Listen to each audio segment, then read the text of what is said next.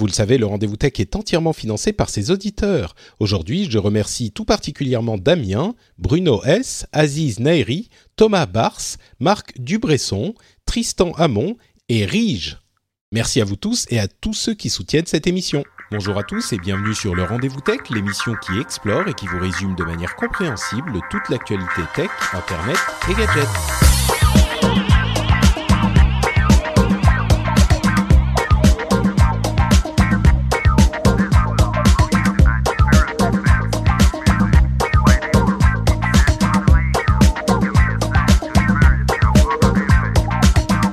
Bonjour à tous et bienvenue sur le Rendez-vous Tech, l'émission qui résume toute l'actualité tech, internet et gadgets. On vous résume ça de manière sympathique, euh, intéressante, j'espère. On vous fait sourire une ou deux fois dans l'émission si on fait bien notre boulot et puis vous pouvez rester au courant de tout ce qui se passe très simplement dans euh, l'industrie si importante de la technologie.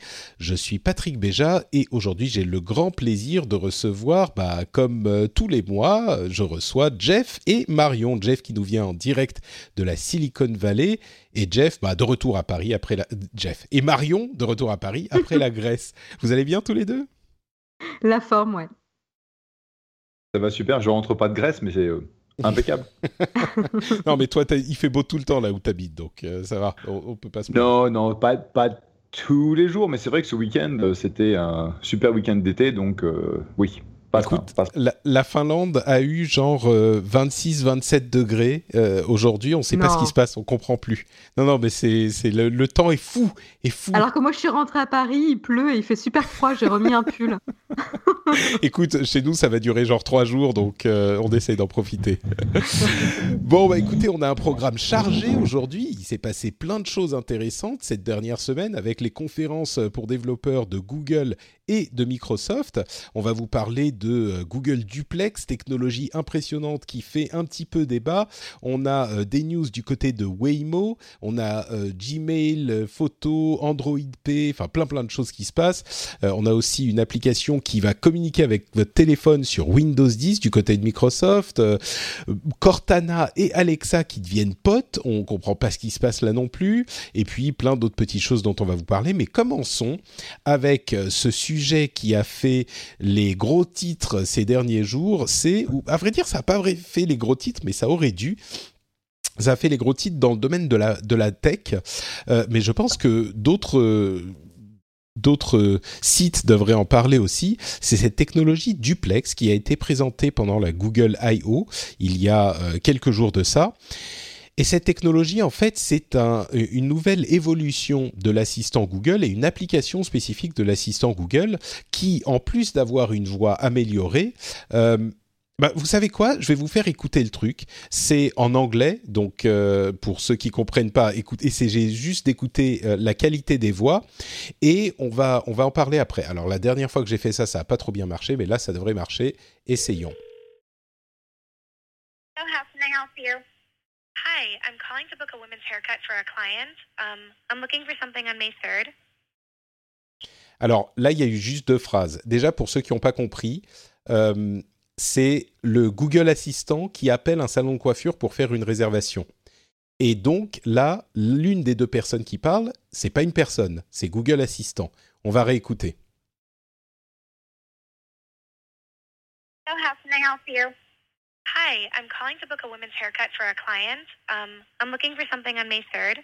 Et là déjà, je remets pause parce que l'une des choses qui est absolument remarquable, c'est comme le langage a l'air naturel. Euh, je ne sais pas si vous avez euh, fait attention, mais elle dit à un moment um, I'm looking for something on May 3rd. Donc c'est um, je voudrais quelque chose euh, le 3 mai. Et c'est cette hésitation, cette petite ajout dans le langage qui fait que c'est difficilement perceptible. À vrai dire, je pense que si on ne sait pas qu'on est en train de chercher la voix d'un ordinateur, bah, on le, le comprend pas du tout que c'est un ordinateur. Continuons un petit peu. Sure, give me one second. Mm-hmm. Là encore, il y a eu Sure, la pause, elle a dit? At 12 p.m. We do not have a 12 p.m. available. The closest we have to that is a 1:15. Do you have anything between 10 a.m. and uh, 12 p.m.? J'arrête euh, ici. Il y a eu plusieurs exemples qui ont été donnés, mais vous avez bien compris que dans cette conversation, euh, l'assistant Google appelle un salon de coiffure et a une conversation pour faire une réservation, une conversation hyper compliquée. C'est-à-dire que, enfin, hyper compliquée pour un ordinateur. Il dit, je voudrais réserver pour une coiffure euh, pour une femme.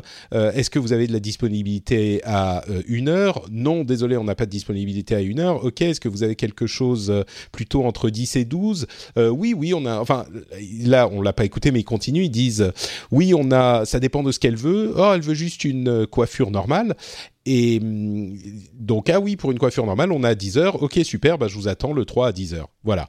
Et la conversation se tient entièrement. Alors, on a eu d'autres exemples, des trucs beaucoup plus compliqués où ça marchait aussi, des trucs où clairement euh, l'assistant se plantait. Et il faut noter que c'est une démonstration qui est complètement. Euh, qui est complètement contrôlé par Google à ce stade. On n'a pas pu essayer ça dans d'autres contextes, donc on ne sait pas si c'était un truc genre ils ont pris la fois où ça a fonctionné sur les euh, sur les, les 60 fois où ils ont essayé. Mais il n'empêche que même si ça marche une fois comme ça, c'est déjà très impressionnant. Et l'idée du truc, c'est que euh, ça permet de demander à l'assistant de Google de nous réserver une, euh, une, euh, un rendez-vous quelque part, que ce soit chez le médecin, dans un restaurant, chez un coiffeur. Et même si le, le, coiffeur en question ou le magasin en question n'a pas de système de réservation en ligne auquel peut se connecter Google, et eh ben il peut même appeler naturellement comme une personne euh, pour faire cette réservation même si le, système n'a pas été adapté aux ordinateurs. Donc c'est vraiment l'ordinateur qui s'adapte au système humain. Et c'est donc euh, un, truc qui est hyper impressionnant technologiquement. Euh, le, naturel de la voix, comme on le disait, et puis de la conversation, c'est uniquement en anglais pour le moment.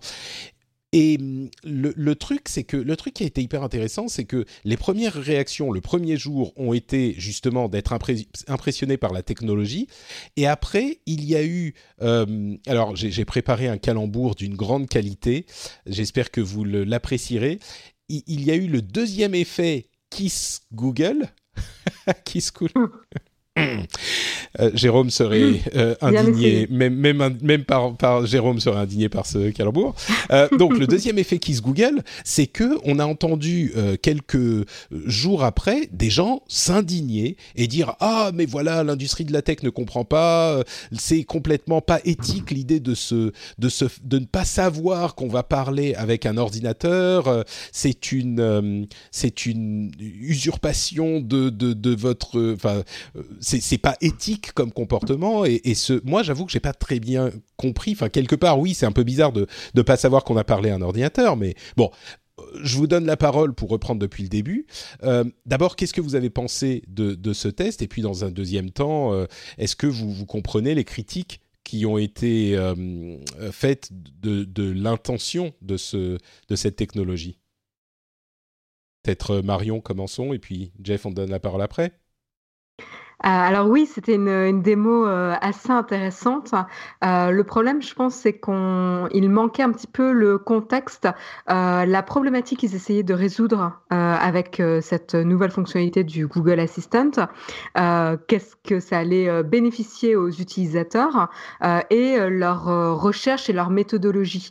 ils sont juste arrivés avec le, le, résultat en disant oh cool, on a réussi à tromper les business. Alors ils l'ont pas dit comme ça, mais euh, en fait, comme ça que tu l'as perçu quand même, toi? Ah oui, euh, la, démo quand même est assez flagrante, où ils se sont un petit peu félicités et tapés dans le dos euh, la bande de développeurs en se disant trop bien, on a réussi à tellement bien imiter la voix qu'en fait on voit pas la différence avec un humain, on est on est trop fort. Et du coup, oui, la démonstration est impressionnante, mais c'est ce qui est choquant en fait, et surtout cette année, en 2018, où on a eu déjà des scandales euh, sur ces géants de la tech qui euh, pensent trop tard à l'éthique, c'est que là encore une fois, euh, l'éthique n'avait pas eu sa place lors de la présentation, surtout quand on sait les inquiétudes qu'on peut avoir, que le grand public peut avoir, la presse peut avoir et la société en général peut avoir concernant l'intelligence artificielle, c'est quand même assez étonnant et un peu décevant de la part de Google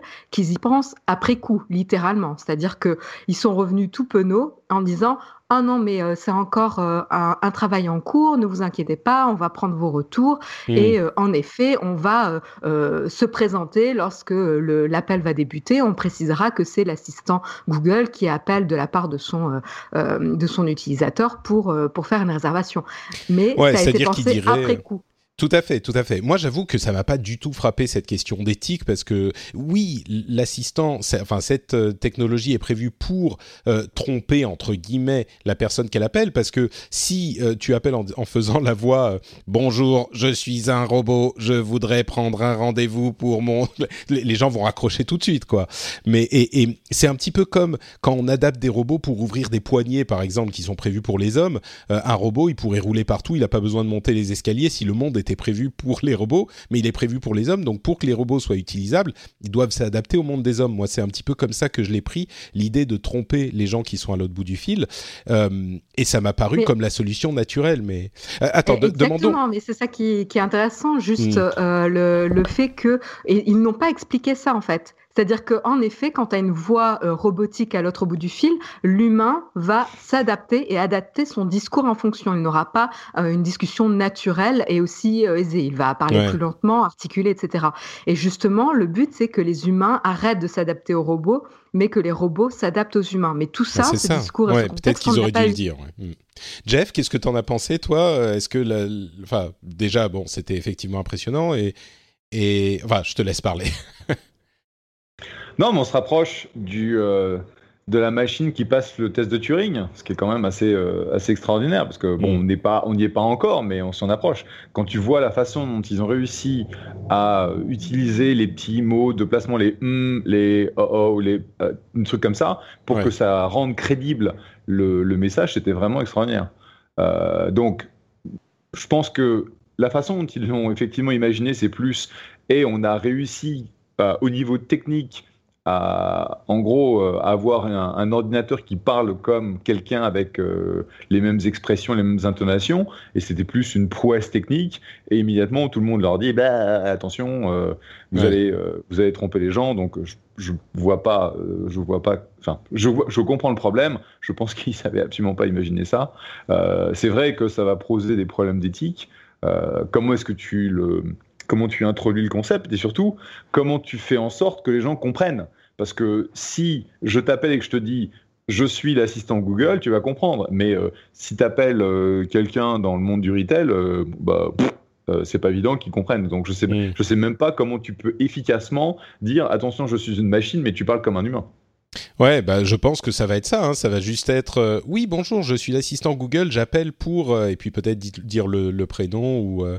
presser presser un pour accepter de parler à un ordinateur. ah, bah, c'est ça le problème, c'est que là tout le monde va va raccrocher tout de suite. Et à vrai dire, euh, c'est aussi l'un des problèmes parce que bon, Google est premier sur la technologie là, comme c'est souvent le cas, mais les autres vont y arriver aussi. Et là, c'est d'ici enfin d'ici quatre ans, tous les assistants de la Terre parlent aussi bien que que l'assistant Google. Euh, on peut tout à fait imaginer, par exemple, et c'est pour ça que l'outrage me paraît un petit peu futile, même si oui, c'est important de le noter, de, de mettre l'éthique au centre de la réflexion aussi, mais euh, ils sont pas les seuls à arriver à cette euh, conclusion, enfin à cette technologie, et, on va pouvoir la, voir utilisée pour des, usages hyper intéressants et positifs, comme des questions d'accessibilité. Il y a des gens qui ont évoqué euh, le fait de réserver dans un pays dont on ne maîtrise pas la langue, par exemple. Euh, ma femme a, eu, a, a dit euh, ah bah moi je veux bien que euh, l'assistant Google pour pour euh, réserver chez le coiffeur, moi je m'en fous parce que je veux parler à mon coiffeur et avoir le truc spécifique que je veux. Mais euh, par contre, s'il faut appeler un service de réclamation et il peut euh, me, me, faire euh, toute la navigation du, de, du, de l'arbre de problème et puis ensuite attendre que la vraie personne décroche et me dise à ce moment ouais c'est bon ils sont là tu peux commencer à parler ça ça serait pratique. Mais les aspects négatifs imaginez les call centers avec les trucs comme ça le télémarketing enfin ça va être infernal ah oui, ça quoi. la, ça va être la boucherie Ouais, c'est sûr. Mais, mais je vous encourage à aller écouter euh, le, le, le, les appels. Euh, il y a, ils ont fait tout un, tout, ils ont mis tous les détails de leur technologie sur leur euh, page ai.googleblog.com et c'est, très très très impressionnant. Là, je vous le fais pas écouter plus longtemps parce que c'est en anglais. Il y a des gens qui qui, ne parlent pas anglais parmi les auditeurs, donc je veux pas trop vous faire perdre de temps. Mais vraiment, c'est hyper hyper impressionnant, quoi. Euh, bon, euh, au niveau de l'assistant, il y a plein d'autres annonces. À vrai dire, il y a eu plein d'annonces dans tous les sens. Mais euh, l'un des, l'une des autres annonces, c'est que John Legend va avoir sa voix disponible dans le Google Assistant plus tard cette année. la technologie duplex va arriver aussi plus tard cette année, mais ils ont digitalisé la voix de John Legend. Il va pouvoir vous dire quand vous êtes, s'il faut partir maintenant pour pas être en retard à votre prochain rendez-vous. Ça va être la voix de John Legend pour Google Assistant ça va être, enfin, c'est amusant comme concept, quoi. L'idée d'avoir, par exemple, enfin, je sais pas, des, des voix de, de célébrités ou euh, les. Moi, je me souviens quand j'étais au Japon, il y avait des GPS qui avaient des voix, euh, genre, enfin, qui vous donnaient des indications en vous insultant. Euh, C'était assez drôle comme concept. Le jour où ils arrivent à décrocher Scarlett Johansson, ils auront gagné le gros lot. Hein. Ouais, c'est exactement. Ouais, c'est Her version vraie. Moi, je me dis, bon, si il me paye assez, je veux bien le faire. Vous pourrez avoir euh, Patrick assistante dans La votre... voix de Patrick Ah La voix suave de Patrick Béja. ouais, c'est c'est genre. euh, Et je suis Patrick. Oui. Jeff, il faut que tu partes maintenant pour ne pas être en retard à ton prochain rendez-vous. Le chemin est un petit peu embouteillé et n'oublie pas de prendre du vin pour ton dîner ce soir. Bon, euh, la Je suite. vends en exclusif. Je en exclusif. Écoute, je pense que si, si tous vos, tous, tous tes partenaires euh, de, de ton, ta firme d'investissement vous mettez ensemble et vous êtes d'accord pour mettre la somme qu'il faut, je veux bien peut-être, on y réf- j'y réfléchirai, euh, vous donner les droits exclusifs de l'assistant Patrick pour euh, Uncork Capital. On verra. Awesome.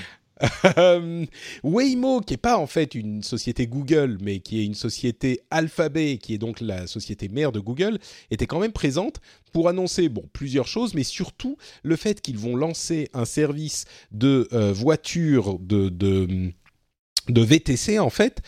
euh, à Phoenix, donc dans la ville de Phoenix, euh, cette année, mais c'est c'est pas la première fois qu'il y a un service de VTC autonome qui se lance quelque part dans le monde. Mais là, on n'est pas sur un- une zone euh, résidentielle fermée, on n'est pas sur une propriété privée, on est sur la ville de Phoenix elle-même. Alors, bon, la ville de Phoenix, c'est pas la ville la plus compliquée à naviguer du monde, hein, c'est beaucoup de, de, de perpendiculaires entre les routes, mais il n'empêche, c'est le, euh, à ma connaissance, je crois, la première fois qu'il y aura un service de voitures autonomes lancé euh, dans une ville. Et ça sera des voitures autonomes, ça marchera avec une app. Enfin, c'est vraiment euh, Uber avec des voitures autonomes. Ils vont l'étendre à plusieurs autres villes à terme, mais déjà cette année, ça devrait être lancé.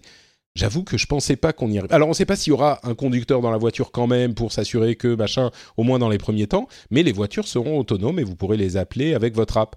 Euh, Enfin, Bah, a priori, euh, il n'y aura pas d'humain justement euh, qui sera assis derrière le. ah, ils l'ont confirmé, j'ai peut-être pas vu ça.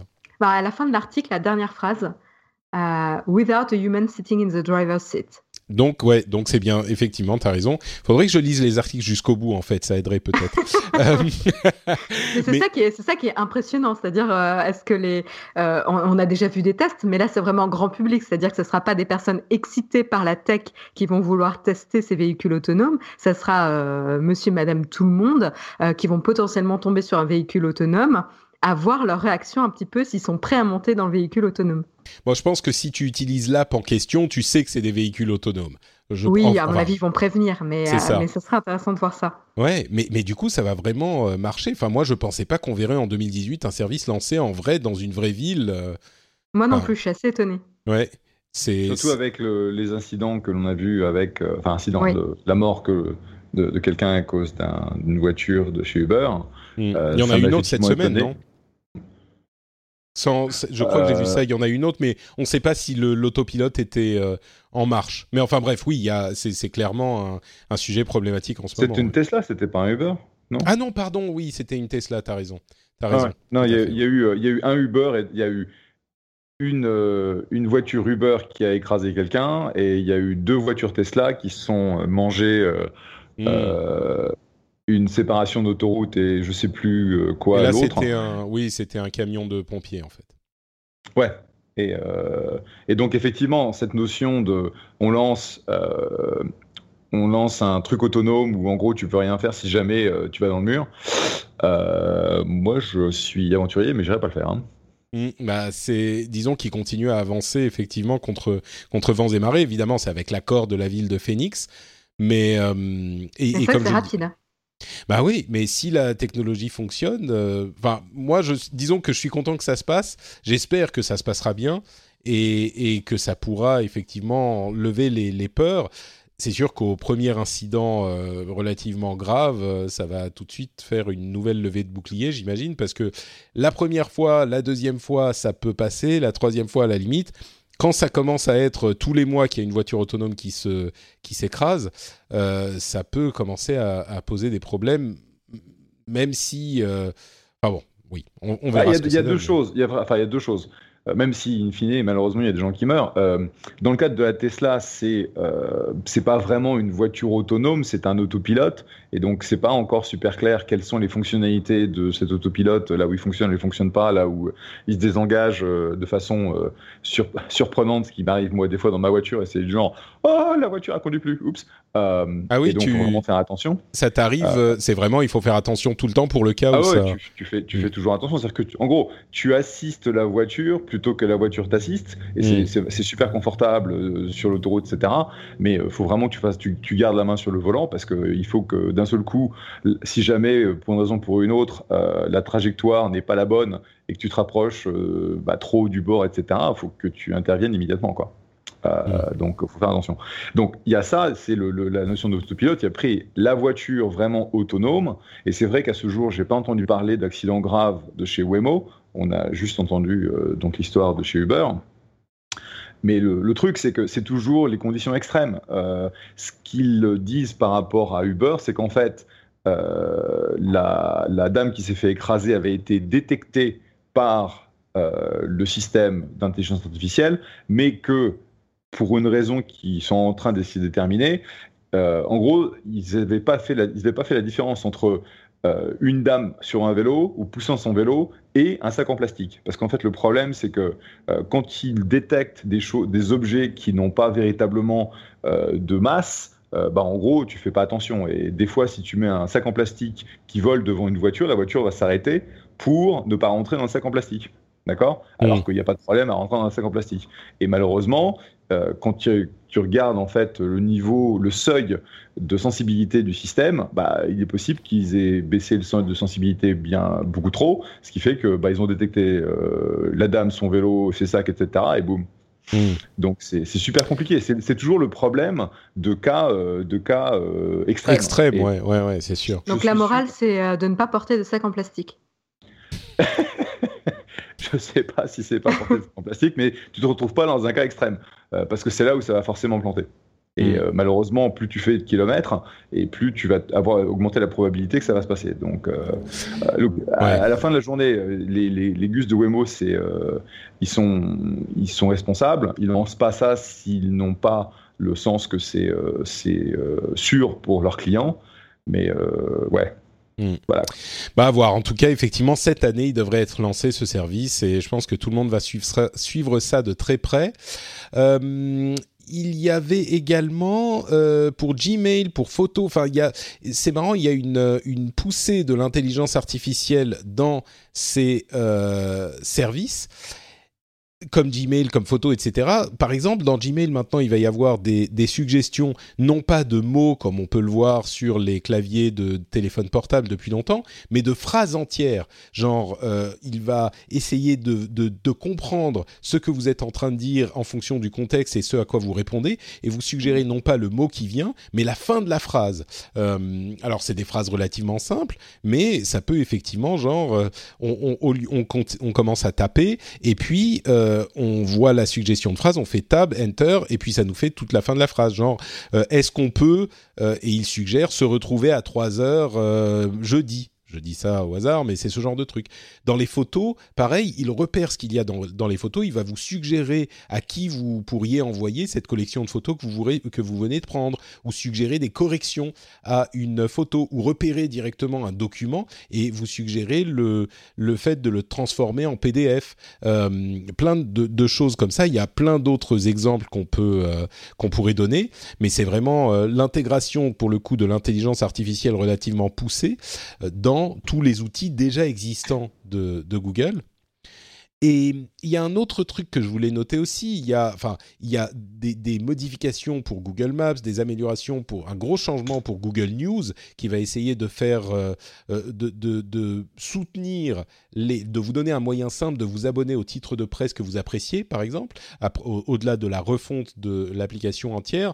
Mais il y a un effort qui semble assez euh, euh, qui comment dire qui semble couvrir toute la société. C'est cette idée c'est la société Google et tous les services qu'ils proposent. C'est cette idée de digital well-being de euh, santé numérique euh, dans le sens que ils essayent de vous donner les outils pour utiliser moins vos euh, appareils et notamment les dans le cas d'Android.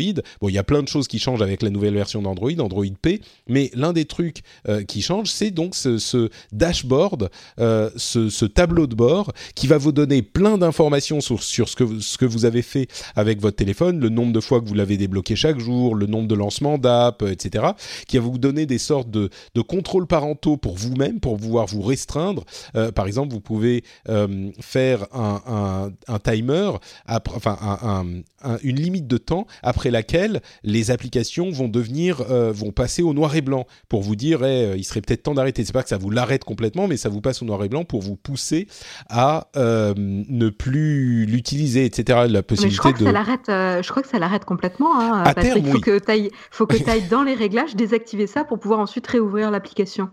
Oui, mais c'est disons qu'au début, ça la passe au, noir et blanc pendant quelques minutes euh, pour pour te dire avant de la couper complètement. Euh, pour te. mais il y a aussi effectivement l'histoire de contrôle, enfin parental de contrôle de timing où on peut couper complètement l'utilisation d'une application, etc., etc. Ça vous parle ça ou c'est des trucs, euh, c'est un peu vain de toute façon parce que il faut regarder Snapchat? Euh, pour ma part, je trouve ça un peu infantilisant. Euh, comme tu dis, c'est contrôle parental pour toi-même. Euh, j'ai plus trop besoin de ça, personnellement, et je trouve ça un peu. voilà, je trouve ça un peu infantilisant. J'aime beaucoup plus leur approche, par exemple, sur la catégorisation des applications travail et, et personnel. Ça, je trouve ça vraiment intéressant pour aider justement à dissocier euh, euh, ta vie privée de, de, ton travail au quotidien et pouvoir euh, mettre des règles différentes, par exemple, pour, hmm. ces, pour ces apps. Ça, je trouve ça très intéressant. D'accord.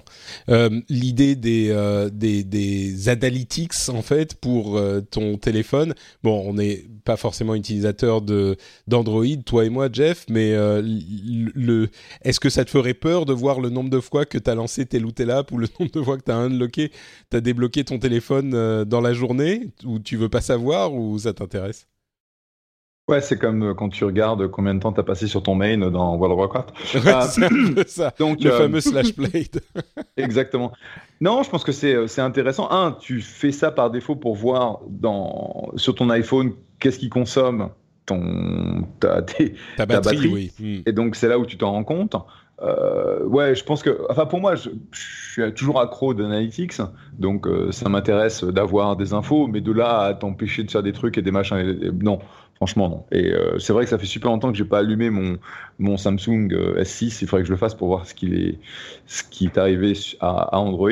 Mais euh, non, je te dis, mis à part la, la partie consommation batterie, quand je vois quelque chose qui est anormal, je sais que de toute façon, c'est c'est le mail, c'est Facebook, c'est texte, et puis voilà quoi. Ouais, mais le fait de savoir que tu as débloqué ton téléphone 300 fois dans la journée, peut-être que ça te ferait réfléchir, non? Non. D'accord. Non, parce que c'est parce que j'utilise mon téléphone, c'est c'est euh, mon ordinateur principal. Enfin, je pense que ce, que j'aimerais savoir en fait, c'est euh, est-ce que je passe plus de temps sur mon ordinateur que sur mon téléphone? Je pense que je passe encore plus de temps mm. sur mon ordinateur. Mais euh, c'est vrai que si je pouvais avoir une, une stat comparée, ça, ça m'intéresserait. Mais la question, Jeff, c'est plutôt est-ce que tu passes plus de temps sur ton téléphone que dans la vraie vie? C'est ça la question. Non? Bon, ok, je sens Mais que je mon vais pas téléphone, avoir c'est la vraie vie. c'est, euh, c'est ça. Je vis dans une réalité augmentée. euh. Oui, permanente. Euh, bon, on va passer à Microsoft. Ça va être un petit peu plus court sur Microsoft quand même, mais avant ça, je voudrais juste mentionner le fait que euh, Google News a été refondu ou va être refondu très bientôt. Google Maps est aussi refondu. Et il y a une nouvelle section For You qui, là encore, avec l'intelligence artificielle, va vous suggérer des nouveaux endroits qui sont dans vos dans les environs. Alors si vous êtes en train de faire du tourisme, ça peut être utile pour découvrir des endroits, mais même à côté de chez vous, un nouveau truc qui a ouvert, on peut imaginer qu'il y aura des petites pubs qui apparaîtront au-dessus des autres, mais ça peut suggérer des endroits euh, euh, qui peuvent euh, vous plaire alors que vous ne seriez pas forcément allé les, les chercher par vous-même. C'est une idée intéressante, il y a plein d'autres choses qui se passent, enfin, des directions avec, euh, qui s'aff- s'affichent sur euh, votre caméra en réalité augmentée, justement, il y a enfin, plein, plein, plein de choses. Euh, C'était une conférence euh, assez pleine, assez euh, touffue. Et comme Microsoft, on peut peut-être faire le lien de cette manière, à la fois Google et Microsoft ont mis un gros paquet sur justement la responsabilité, la sécurité, l'ac- l'accessibilité. Genre vraiment, nous, nous, on, nous, on est gentils, on pense à faire du bien dans le monde. Et c'est marrant de voir qu'ils ont tous les deux insisté sur notamment la responsabilité vu le, le, le, le- les critiques euh, qui ont été faites de la technologie duplex, mais bon, euh, on, a l'impression que à la fois chez eux et chez Microsoft, il y avait une euh, directive qui était bon, il faut qu'on montre qu'on est des gens responsables maintenant. Je ne sais pas si ça a fonctionné, mais c'était clairement un message qu'ils ont essayé de faire passer. Je pense que, enfin, d'après toi, Marion, ça a pas l'air d'être trop passé vu cette histoire de duplex, mais Non, Mais- pour moi, euh, ils ont ils ont très mal communiqué en effet. Après, Microsoft, euh, pour le coup, c'est plus, euh, pour moi, c'est plus, comment dire, ils ont un peu mieux réussi leur coup. Ils ont mieux réussi, puis surtout, c'est pas, c'est pas né d'aujourd'hui. Euh, tu vois leur intérêt sur l'accessibilité, etc. Euh, Quand on connaît un peu Microsoft, euh, voilà, on a beau les critiquer, ils travaillent quand même et ils ont travaillé sur le sujet depuis pas mal de temps. Bah écoute, justement, euh, parlons un petit peu de Microsoft. C'est vrai qu'il y avait des choses intéressantes qui se faisaient euh, au niveau de, de l'accessibilité. Euh, mais parlons de cette application Your Phone pour Windows 10 qui va en fait se connecter à votre téléphone, qu'il soit Android ou euh, euh, iPhone. Alors on imagine que s- il sera beaucoup plus capable sur un téléphone Android. Il va vous permettre de euh, répondre à des messages, notamment sur votre téléphone, enfin directement depuis votre ordinateur. Visiblement, il semble dire que ça fonctionne à la fois sur Android et sur iOS, ce que j'ai du mal à croire parce que iOS est tellement fermé. Je ne sais pas très bien par quelle API il pourrait passer pour répondre aux messages sur su- sur un autre appareil, mais peut-être, pourquoi pas. Euh, surtout qu'ils disent que ça va passer par euh, Edge, le navigateur de Microsoft, donc je sais pas. Mais hum, le fait de pouvoir avoir sur notre euh, ordinateur Windows un- une connexion au téléphone pour répondre aux messages, pour voir les documents qui sont dans telle ou telle application, c'est une perspective assez intéressante. Moi, c'est un truc qui m'a pas mal plu. Euh, je sais pas, ça a pas l'air de vous de vous faire euh, vibrer non plus cette histoire? Euh, Bah, J'arrive pas, j'arrive pas à me loguer sur ma, sur mon ordinateur Windows 10 parce que le système de login s'est planté. Donc, si tu veux, j'aimerais déjà bien euh, fixer ça d'abord.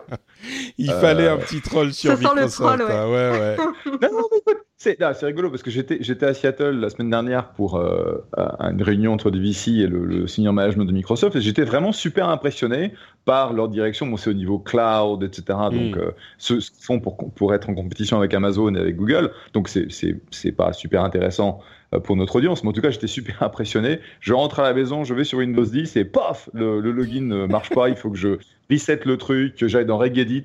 Je me dis putain. Oula. Ouais, mais tu sais, c'est marrant parce que ça, c'est effectivement ce qu'on a ressenti de cette conférence qui était euh, un petit peu chiante pour le grand public, il faut bien l'avouer, mais qui a montré leur intention en fait de euh, devenir le comment dire, de devenir l'intermédiaire de la technologie dans tous ces domaines. C'est-à-dire que pour eux, euh, ils essayent de, de, fournir des services qui permettent à tous les développeurs du monde de, de travailler sur leurs projets, sur leurs services, leurs applications, leur euh, matériel, et que Microsoft ait une solution pour eux. Et ils ont des solutions assez complexes pour euh, des tonnes de, problèmes, que ça soit du machine learning, du euh, stockage, du edge computing. Enfin, ils ont plein plein de solutions, mais c'est juste qu'effectivement, c'est pas hyper sexy euh, pour les consommateurs finaux que nous sommes. Mais mais ça, c'était vraiment quelque chose qu'on sentait dans la conférence. Ils ont à peine parlé de Windows, même si ça reste un truc important pour eux. Ils ont ils l'ont pas énormément évoqué. Donc c'est vrai que c'était pas la conférence la plus sexy qui soit, quoi. Ah, ils ont pas pipé. dans le truc où j'étais, euh, qui était pas au public, ils n'ont pas pipé un mot sur Windows, mais littéralement, mm. ils n'ont pas prononcé le mot Windows. Ouais, bah, littéralement. c'était, c'était assez rare qu'ils en parlent effectivement dans la keynote. Euh, ils ont aussi annoncé un partenariat avec euh, Amazon, justement, puisqu'on parle d'eux, pour faire une intégration euh, de Alexa dans Cortana et vice-versa. C'est-à-dire que quand on parle à un, appareil Alexa, un Amazon Echo ou ce genre de choses, on peut dire euh, Alexa ouvre Cortana et à ce moment, on bascule sur l'interface de Cortana et on peut lui faire faire des tâches qu'on... Say hello to a new era of mental health care. Cerebral is here to help you achieve your mental wellness goals with professional therapy and medication management support. 100% online. You'll experience the all new Cerebral Way, an innovative approach to mental wellness designed around you. You'll get a personalized treatment plan from a therapist, prescriber, or both in a safe and judgment free space. Your Cerebral therapist or prescriber will outline a customized plan with clear milestones along the way so you can get to feeling your best. With Cerebral, you're not alone in your mental health journey. We're here to empower you to live a fulfilling life. So take that first step towards a brighter future and sign up today at cerebral.com slash podcast and use code ACasts to get 15% off your first month. Offer only valid on monthly plans. Other exclusions may apply. Offer ends July 31st, 2024. See site for details. Hey, I'm Ryan Reynolds. Recently, I asked Mint Mobile's legal team if big wireless companies are allowed to raise prices due to inflation. They said yes. And then when I asked if raising prices technically violates those onerous two year contracts, they said, What the f are you talking about, you insane Hollywood ass? So to recap, we're cutting the price of Mint Unlimited from $30 a month to just $15 a month. Give it a try at mintmobile.com slash switch. $45 up front for three months plus taxes and fees. Promoting for new customers for limited time. Unlimited more than 40 gigabytes per month. Slows. Full terms at mintmobile.com. On a dans l'univers Microsoft, alors a priori pour le boulot, euh, c'est généralement euh, pour ça qu'on utilise les outils Microsoft souvent. Euh, Et puis quand on a fini, donc c'est un petit peu inclus dans une sorte de capsule audio. Une fois qu'on a fini, on lui dit OK, merci Cortana, tu peux te refermer et on repasse sur Alexa. Et vice versa, c'est-à-dire que dans Windows, euh, par exemple, quand on utilise euh, Cortana, on peut lui dire euh, bah, lance Alexa. Il là Cortana s'efface, Alexa arrive et on donne nos instructions à, Alexa. Et puis, euh, quand on a fini, Alexa, entre guillemets, disparaît, Cortana revient. Et donc, il y a cette... C'est pas une interopérabilité des assistants, c'est juste qu'il y a un assistant dans l'autre et, vice-versa. Euh, c'était une, c'est une approche hyper intéressante. Euh, je sais au départ, j'étais hyper sceptique, mais quand j'ai entendu les démos, je me dis finalement pourquoi pas euh, c'est vrai que c'est un petit peu, on a l'impression qu'on demande à la personne à laquelle on parle au téléphone de nous passer quelqu'un euh, qui est chez, elle, genre euh, ah maman passe-moi papa, j'ai deux trucs à lui dire, ok, on parle à papa et puis il repasse le téléphone à maman et on continue à parler avec maman. C'est une idée originale pour l'interaction entre ces assistants. Je suis curieux de savoir si vous, vous, vous pensez que ça pourrait être utile ou que c'est la bonne formule ou que ça va rester quand même relativement anecdotique. Euh, pour ma part, je trouve que ça sous-entend que l'utilisateur doit comprendre quel type de tâche il peut demander à quel assistant. Je trouve ça très compliqué. C'est vrai? Pas, vous? Bah, en fait, euh, Amazon, enfin, Cortana, c'est généralement pour les trucs Microsoft et on sait ce qu'on a. Je pense aux gens qui ont euh, un écosystème Microsoft au boulot et les gens et ils sont très nombreux parce qu'on a souvent tendance à sous-estimer la qualité euh, des, des, systèmes d'entreprise de Microsoft. Et oui, quand on est une petite startup cool, on peut utiliser euh, Google, euh, Google Apps et ça marche bien. Mais généralement, quand on a une grosse force de travail à coordonner, on a besoin de Active Directory et de toutes les apps machin. Et donc, dans ce contexte, l'assistant de Microsoft, donc Cortana, va être utile pour ces trucs-là. Genre, on a besoin de euh, savoir quand on a rendez un rendez-vous ou une réunion pour tel ou tel truc, ou besoin d'envoyer un document à telle personne. Et, et c'est, en fait, c'est compartimentalisé. Et pareil avec Amazon. Euh, Amazon, on l'utilise pour certains trucs, même si euh, Alexa peut faire plein de choses. Mais c'est vraiment compartimenté, j'ai l'impression. Et c'est comme ça que ça fonctionne parce que c'est déjà compartimenté dans notre esprit. Donc, ça peut fonctionner dans les assistants aussi. Je sais pas si je t'ai convaincu. À voir. Euh, peut-être, j'ai pas, j'ai pas vu la démo, donc je la regarderai après euh, l'émission.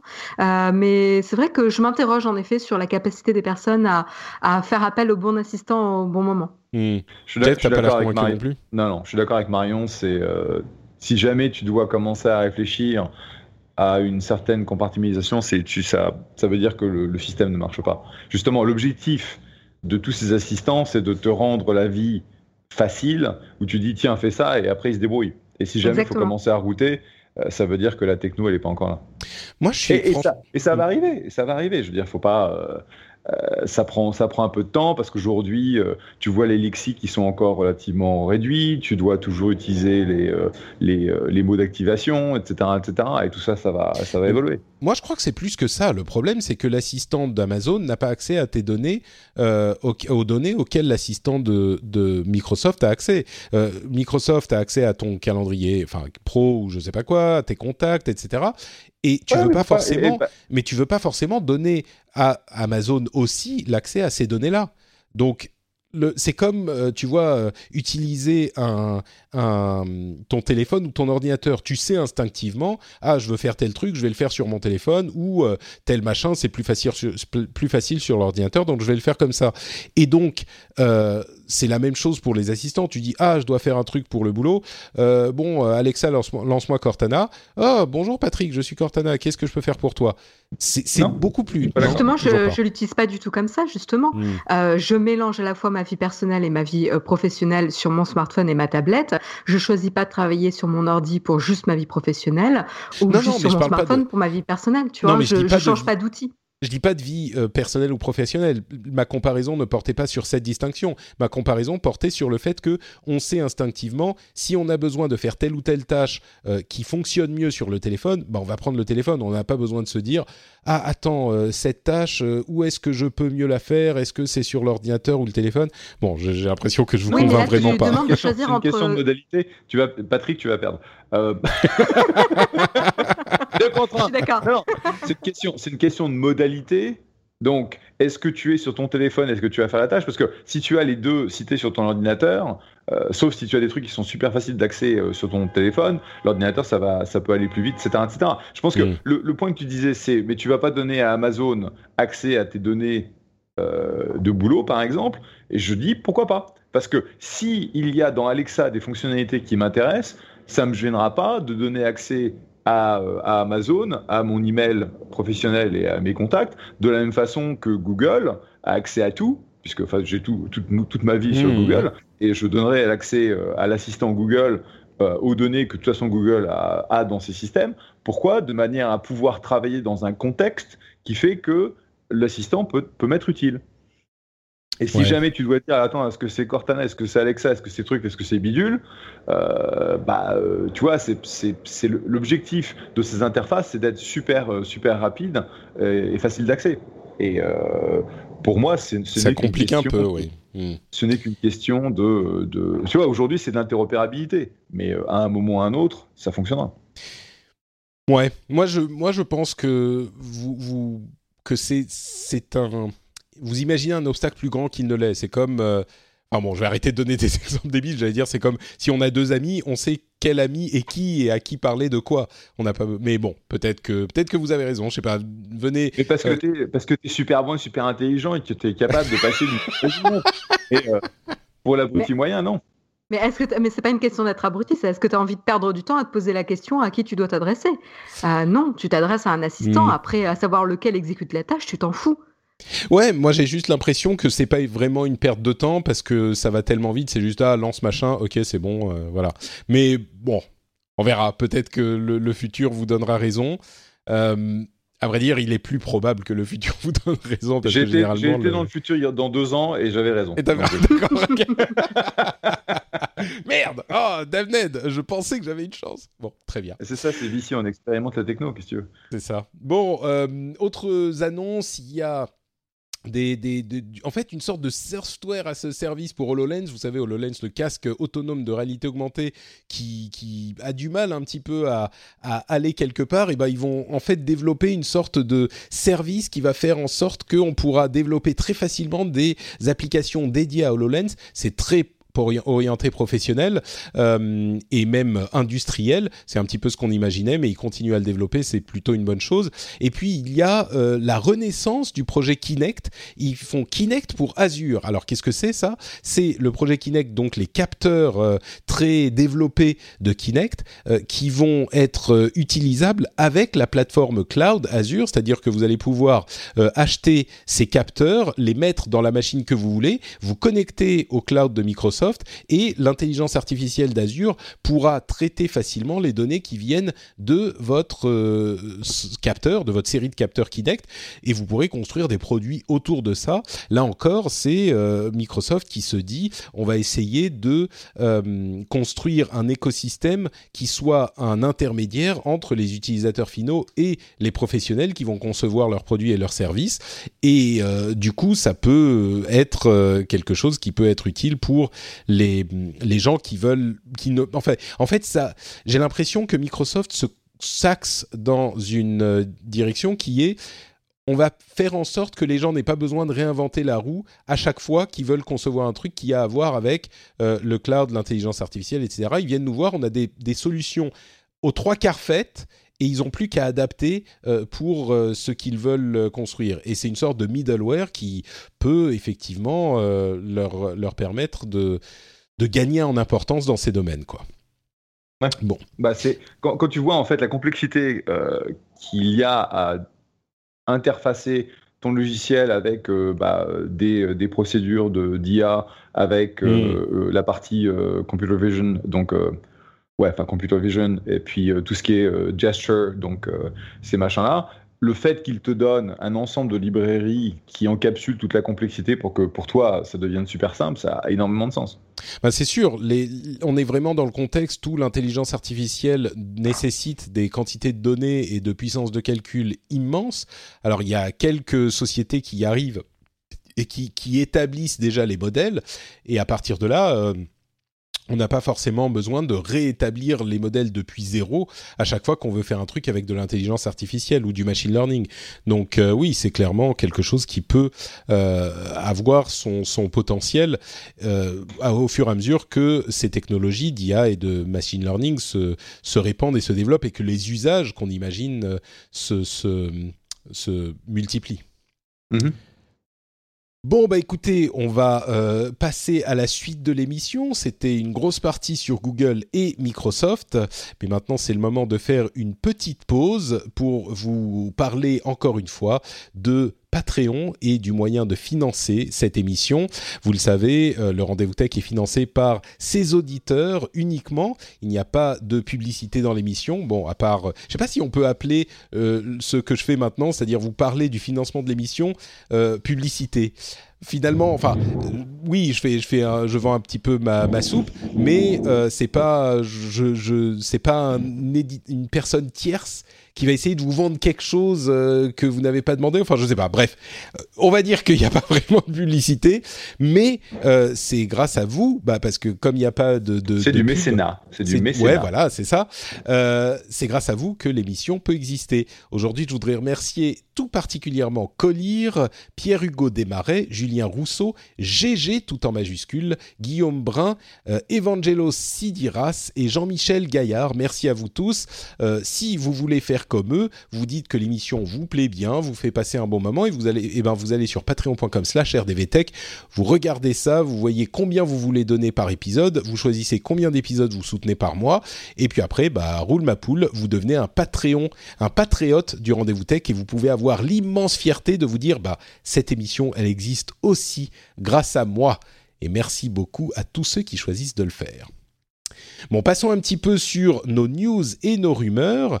Euh, juste pour le cas où euh, Jeff va devoir nous quitter, je pense qu'on a encore un petit peu de temps, mais juste au cas où. Ah ouais. Euh, Slack a annoncé le nombre d'utilisateurs qu'ils ont et on a souvent parlé dans cette émission et dans la tech du, succès euh, incroyable de Slack que toutes les sociétés du monde se mettaient à utiliser pour leur communication interne. Euh, pour ceux qui ne le savent pas, Slack est un outil de chat, en fait, que énormément de sociétés se sont mises à copier euh, tellement il avait du, succès. Eh bien, ils ont annoncé leur nombre d'utilisateurs quotidiens. Donc, quotidien, c'est quand même les, plus fidèles, mais il n'empêche ils ont annoncé qu'ils avaient 8 millions d'utilisateurs quotidiens, dont 3 millions qui étaient des utilisateurs payants. Euh, ils avaient annoncé 6 millions d'utilisateurs quotidiens euh, en septembre dernier, donc il y a un peu plus de 6 mois, euh, un petit, ouais, c'est 6-9 mois. Et moi, ce qui m'a frappé, c'est que 8 millions dans le monde des réseaux sociaux à 2 milliards, ou même Twitter, qui est considéré comme un, un réseau euh, qui, a du mal euh, à grossir. Ils, sont quand même à 300 millions d'utilisateurs euh, mensuels. bon, alors c'est mensuel et, quotidien, donc c'est peut-être pas exactement comparable, mais il n'empêche, ça donne un ordre de grandeur. Moi, 8 millions, ça me paraît très peu, surtout avec 3 millions d'utilisateurs payants. Donc, du coup, ma question à Jeff, toi qui connais ces, ces, questions peut-être un petit peu plus, un petit peu mieux que moi, est-ce qu'il vaut mieux 300 millions d'utilisateurs dont on ne sait pas très bien comment on va les monétiser, mais enfin un peu avec de la pub, mais on ne sait pas trop, ou 3 millions d'utilisateurs payants qui vont faire payer, je sais plus, c'est je crois 6 dollars par mois, un truc comme ça, ce qui est quand même considérable. Le premier euh, niveau de, paiement, c'est 6 dollars par mois chez, Slack. Qu'est-ce que tu, tu en penses, toi, de ces chiffres en tant que bah, investisseur, quelqu'un qui connaît un petit peu les aspects euh, financiers de cette industrie? Tout dépend en fait, euh, comme d'habitude, euh, tout dépend du type de business que tu essaies de, construire. Il euh, faut se rappeler que Twitter, effectivement, il y a y a beaucoup d'activités, ils ont des problèmes de monétisation parce que tu vas sur Twitter, mais tu sais pas forcément pourquoi tu y vas, s'il y a l'intention, quel type de pub va fonctionner, etc. etc. donc je dirais, je préfère être Facebook que d'être Twitter. Euh, mais faut quand même pas exagérer, 3 millions d'utilisateurs euh, journaliers, donc ça veut dire euh, que Bon, comme Slack, c'est un produit de communication de business, a priori, tu es tout le temps sur Slack, d'accord hmm. Donc Slack, il tourne sur mon ordinateur 24 heures sur 24. Bon, sur mon téléphone, je l'utilise pas forcément autant. Moi, c'est plus un truc avec lequel j'interagis sur sur mon ordinateur, sauf si j'utilisais les notifications. Mais c'est vrai qu'aujourd'hui, c'est devenu un peu le standard. Ce qui est, intéressant pour moi, c'est que tu as raison. D'un côté, c'est pas énorme. D'un autre côté, c'est incroyable parce qu'ils ont quand même grandi très très rapidement, euh, sans dépenser véritablement beaucoup d'argent, euh, tu vois, au niveau, euh, au niveau marketing, au niveau vente, c'est plutôt du truc naturel parce que il y a un, il y a un, système de bouche à oreille naturel, il y a un système, il y a un, network effect, un effet de réseau naturel, puisque nous, on fait en sorte de ramener, par exemple, toutes nos sociétés sur Slack. Donc, on a euh, une centaine de, nos, de boîtes de notre portefeuille qui sont sur Slack et on utilise Slack pour la communication avec nos fondateurs, euh, nos VP marketing, nos VP, etc., etc. Ouais, donc il y a donc, une, diffusion euh, naturelle, quoi il y a une diffusion très naturelle et c'est pour ça qu'en fait euh, c'est devenu euh, bah, ça grossit aussi vite. Alors la question c'est parce que euh, c'est populaire et utilisé partout, mais c'est pas un produit super top génial. Bon, je dirais que c'est sûrement le produit pour lequel je paye que je haïs le plus. C'est vrai. Euh, donc, euh, je, ouais, je, je suis pas un fan de Slack. Je pense que c'est mal branlé. Euh, quand tu commences à avoir cinq ou six communautés auxquelles tu participes, l'interface est vraiment mal foutue. Et euh, c'est pas pour autant qu'on va arrêter de, de l'utiliser, mais je pense qu'ils sont prenables et que quelqu'un qui vient avec une interface bien foutue, plus rapide, etc., peut très bien leur, leur rentrer dans l'art.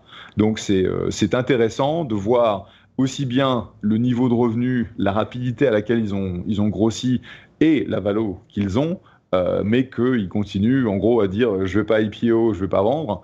Et alors que si je pense qu'ils ils ont, ils ont pas une, une comment on dit défensibilité, ça se dit en français ça défensibilité? Oui, on comprend. Euh, ouais, défensibilité qui soit qui soit aussi grosse que ça. Bon, d'un autre côté, euh, pour un produit de business, 8 millions d'utilisateurs, 3 millions d'utilisateurs payants, c'est beaucoup. Oui, d'accord. C'est-à-dire que pour un produit business, c'est pas les mêmes standards que pour un produit euh, grand public, quoi.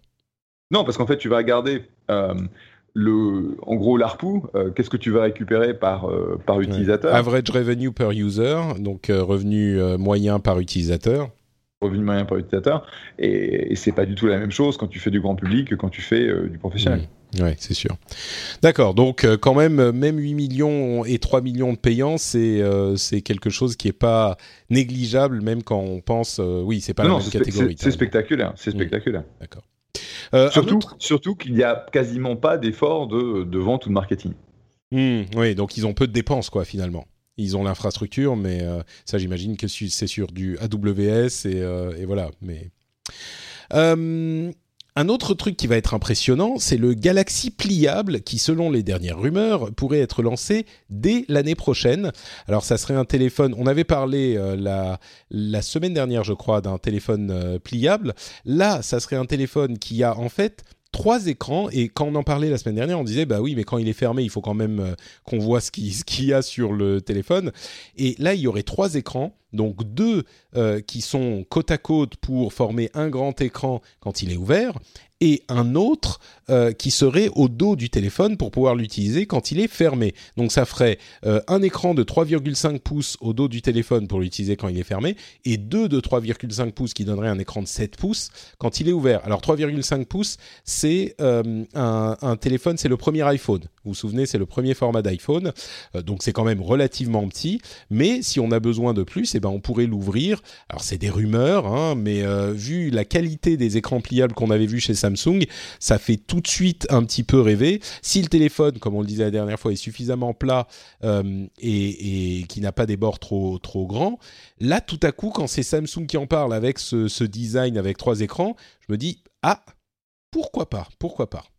Je suis pas, j'attends de voir bien sûr, mais euh, je suis peut-être un petit peu plus euh, un petit peu plus séduit que quand c'est un autre constructeur un petit peu plus, j'ai un petit peu plus d'espoir, on va dire. Téléphone pliable, oui, non. Euh, vous allez tuer mes rêves. Moi, j'ai pas, j'ai pas autant confiance que toi dans Samsung et sa capacité à, mettre un nouveau type de produit sur le marché. Euh, ils sont pas très très bons pour parler des usages, mais plus pour faire de l'esbrouf technique. Et euh, du coup, j'ai quand même moins confiance en, en eux hmm. pour ça. Je précise que tu es une utilisatrice d'Android quand même. Hein. On n'est on pas dans une guerre de, de, de, cloches. Alors, euh, pour être complètement transparente, là j'ai un iPhone X. Hein. Euh, j'ai eu un Nexus 6. J'ai eu, euh, j'ai beaucoup aimé Nexus 5. J'ai eu un Nexus 6 que j'ai moins aimé. j'ai eu des tablettes, etc. Mais actuellement, j'ai quand même un iPhone X. D'accord, ok. Donc, euh, mais tu es quand même euh, utilisatrice des deux, on va dire, pour rester, euh, pour, pour se sécuriser un tout petit peu. Il y a des choses que j'adore chez Android et que je déteste chez iOS. D'accord. Bah écoute, tiens, justement, puisqu'on parle de notre haine d'Apple, on dit souvent des choses positives sur Apple, et bien là, il y a un, un procès qui est en cours, qui essaye de devenir un procès en réunion parce que les utilisateurs de MacBook Pro et de MacBook euh, sont assez mécontents des claviers euh, euh, papillons. Vous, vous, souvenez de ces claviers extrêmement plats qui, ont été développés pour les derniers MacBook Pro et les, nouveaux MacBook d'il y a quelques années. en fait, les, le problème de ces claviers, c'est assez typique d'Apple, ils sont irréparables hyper dur à réparer. Genre, quand tu as un problème avec le clavier, il faut genre changer la moitié de, l'ordinateur entier. Donc, ça coûte la peau des fesses. Si vous êtes plus en, garantie, c'est quasiment impossible à réparer. Et euh, l'autre problème, c'est que si vous avez un petit peu de poussière ou un petit, un petit peu, un petit morceau de pain ou un truc qui passe sous le clavier, c'est ça bloque une des touches s'il se coince entre les au mauvais endroit du mécanisme et pour le sortir allez voir enfin vous pourriez regarder les instructions sur le site d'Apple c'est euh, comment dire ridicule on va être gentil il faut tenir et moi j'ai eu le problème avec mon MacBook Pro qui est d'il y a deux ans je crois qui est une machine qui m'a coûté très cher, qui est une machine de, de boulot. Euh, et, pour le pour le nettoyer, à un moment, la touche euh, euh, espace était bloquée. et genre pendant plusieurs jours, je pouvais plus l'utiliser. Et j'ai eu de la chance parce que la poussière a fini par sortir en utilisant du du euh, spray de, de l'air comprimé, etc. Et en le tenant dans tous les sens, en le secouant, ça a fini par sortir. Donc maintenant, il va bien. Mais mais sinon, ça aurait été genre, bah le clavier, il faut juste pas le réparer on peut juste pas vraiment le réparer, il faut tout changer. Euh, on peut même pas en fait ouvrir pour virer la poussière. Enfin, je comprends pas comment ils ont conçu leur truc. Enfin, si je comprends, ils ont fait aussi compact que possible. Mais et visiblement, il y a deux fois plus de panne sur ces claviers que sur tous les claviers précédents. Donc, euh, j'imagine qu'ils vont avoir une révision, j'espère, de ce, ce, produit. Mais voilà, il y a une euh, une comment dire une un procès qui est qui est en cours pour ces produits-là. Euh, Twitter serait en train de lancer des messages chiffrés pour leurs messages euh, privés. Ça s'appellerait les conversations secrètes ou conversations secrètes sur Twitter. Euh, et donc, il serait l'une de ces dernières sociétés à succomber à la mode des messages chiffrés. On sait que Twitter est utilisé est souvent utilisé par euh, des, des, gens dans des pays où la, le besoin de euh, secret est important. Euh, des pays où justement les, les gouvernements ont accès ou essayent d'avoir accès aux informations que Twitter possède. Et là, s'ils mettent en place un, une messagerie chiffrée à l'intérieur de Twitter, à l'intérieur du produit lui-même, bah, ça leur permettrait de dire ah, désolé, on n'a pas accès aux, infos, donc on euh, on peut rien vous donner. Donc voilà, terminé. Euh, bon, moi j'attends de, savoir euh, quand Twitter mettra en place les stories plutôt, puisque c'est la mode et que tout le monde le fait. Mais, mais oui, bon, Twitter, messager chiffré, je suis presque, comment dire, je suis presque étonné qu'ils aient mis tellement de temps à y arriver, quoi. Ouais, je suis d'accord, ouais. Ouais, ça, ça te paraît étrange aussi. Ça vous paraît étrange à tous les deux. Mm. Surtout, surtout avec euh, toutes les messages chiffrés euh, du genre Telegram, etc., qui ont, qui ont vraiment décollé. Euh, c'est étonnant qu'ils aient mis autant de temps. Bah, en fait, c'est le problème de Twitter, c'est qu'ils mettent énormément de temps à, réagir sur les nouveaux produits, etc. un des problèmes, c'est qu'il n'y a pas de, de vrai euh, leadership au niveau produit. Mm. Il n'y a pas vraiment de vision produit, mis à part Jack, et Jack, il a, il a mis temps, etc., etc., etc. On, a, on, a, on s'est moqué de Twitter suffisamment souvent sur le rendez-vous tech, euh, et malheureusement, ça a pas ça fait des années qu'on en parle et ça n'a absolument pas été adressé, quoi. Donc, euh, mm. ouais. Ça n'a pas changé, ouais. Comme, comme on dit en anglais, about fucking time, quoi. Ouais. Oui, c'est, c'est, en fait, c'est quand ils mettent un truc en place où on se dit ah. Et, et le pire, c'est que souvent, quand ils implémentent un truc, ils l'implémentent. Euh, bon, là, c'est relativement simple de faire des messageries, des messageries chiffrées.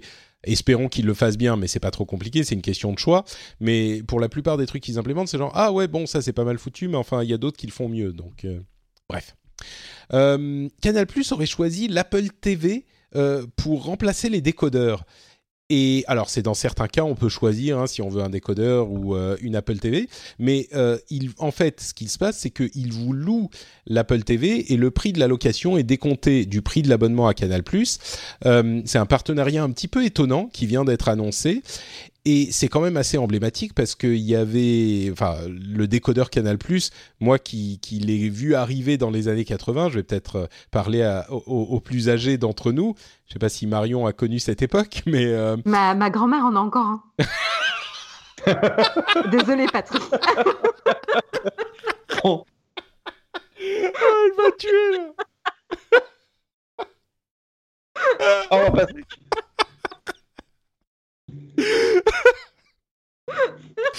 Euh, pardon. bon, Patrick, il est fatigué. Non, mais, mais j'ai plus de décodeur Canal Plus depuis longtemps, mais.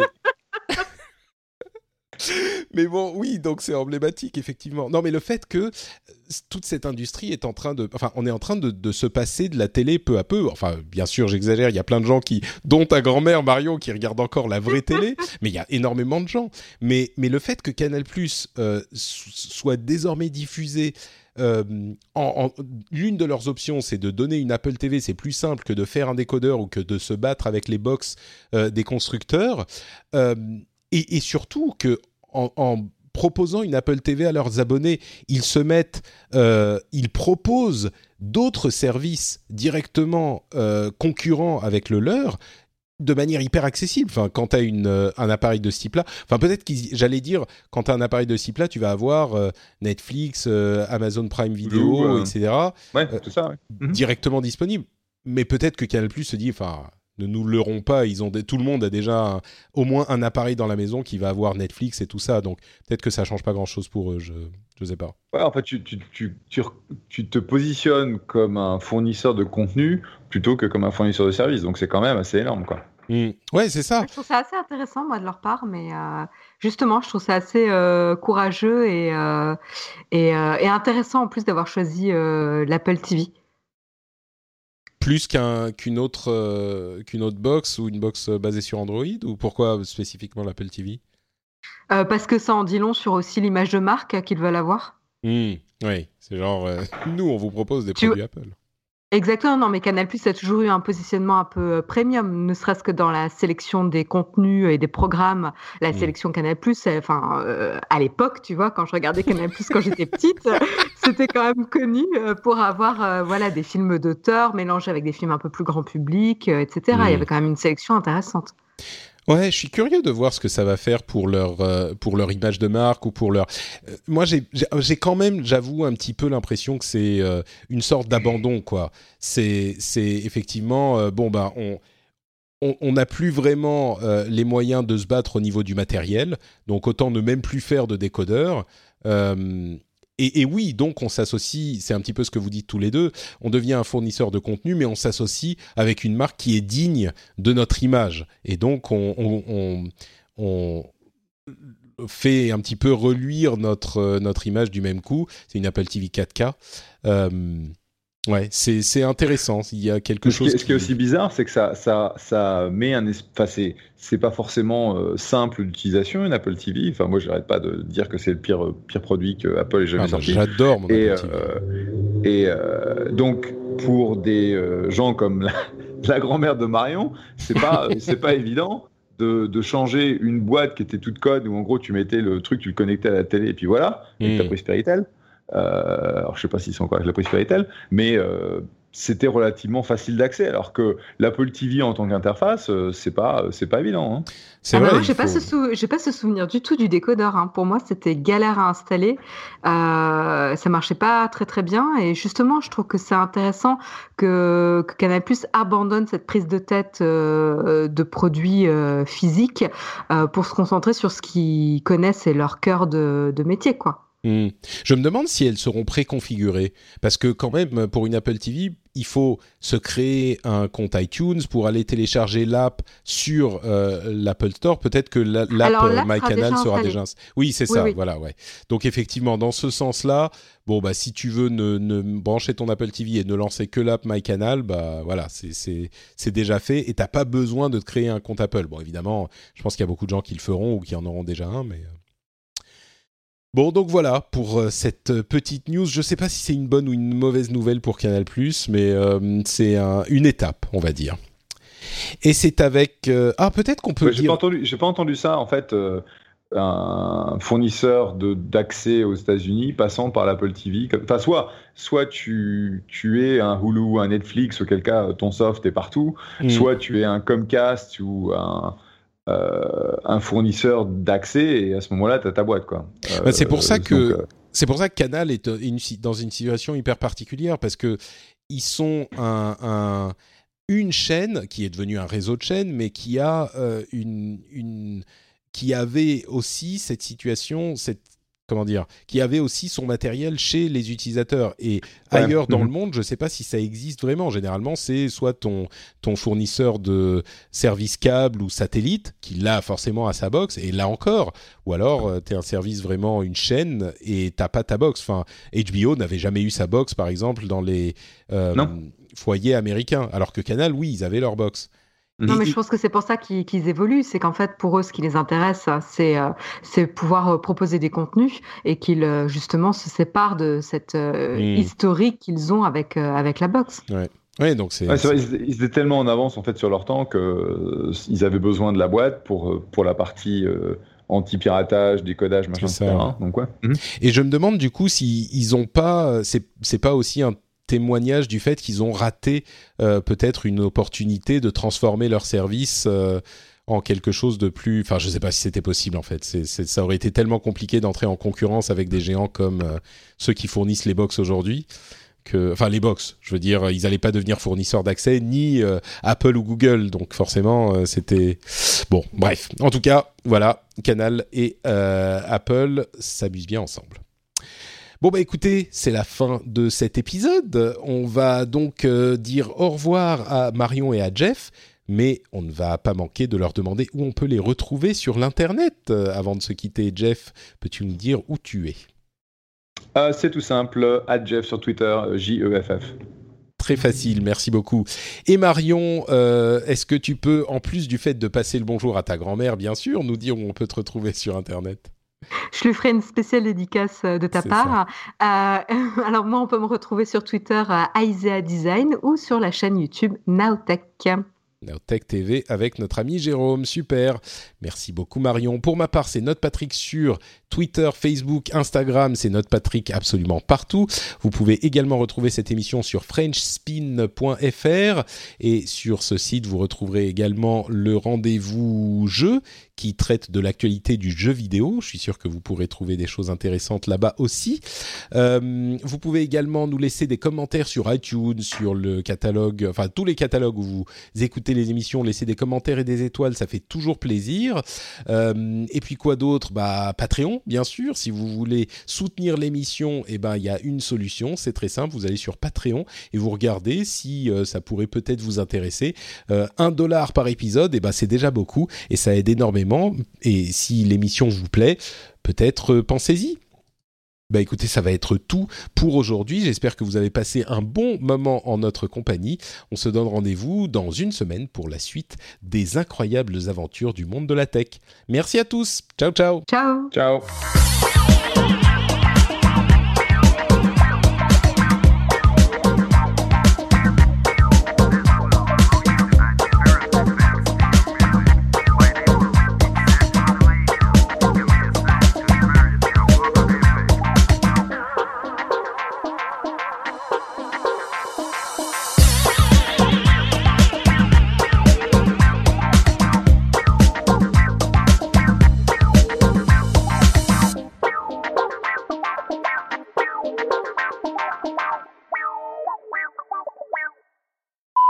donc Marion, en fait, ce que tu disais, c'est que Canal Plus t'a payé pour dire du bien euh, de leur euh, leurs produits, c'est ça? Ça va pas jusque-là, Non mais euh, quand même pas. Mais, mais oui, on partage le même CEO quand même. D'accord. Bon, donc euh, oui, c'est bien ça. C'est pour ça que tu fais de la pub pour les grands-mères, qu'elles aient Canal+, elles aiment bien tout ça. Je comprends, je comprends, tout s'explique. Mais oui, je baille. Qu'est-ce que vous voulez que je vous dise? Il est, il est minuit et demi. J'ai un enfant de trois mois. euh, forcément, je ne dors pas beaucoup. J'espérais que ça ne s'entende la photo pas. que tu- La photo que tu as postée, euh, non, ça, ça, ça s'est tout à fait entendu. Oui. Mais bon, tu, rem- tu remarqueras, on n'a pas fait de réflexion. On Ouais, pas grillé quand Très même. hein. discrètement, je, je me demande si les auditeurs seront aussi gentils que vous. Parce que la troisième fois, j'ai failli dire, euh, on t'emmerde là?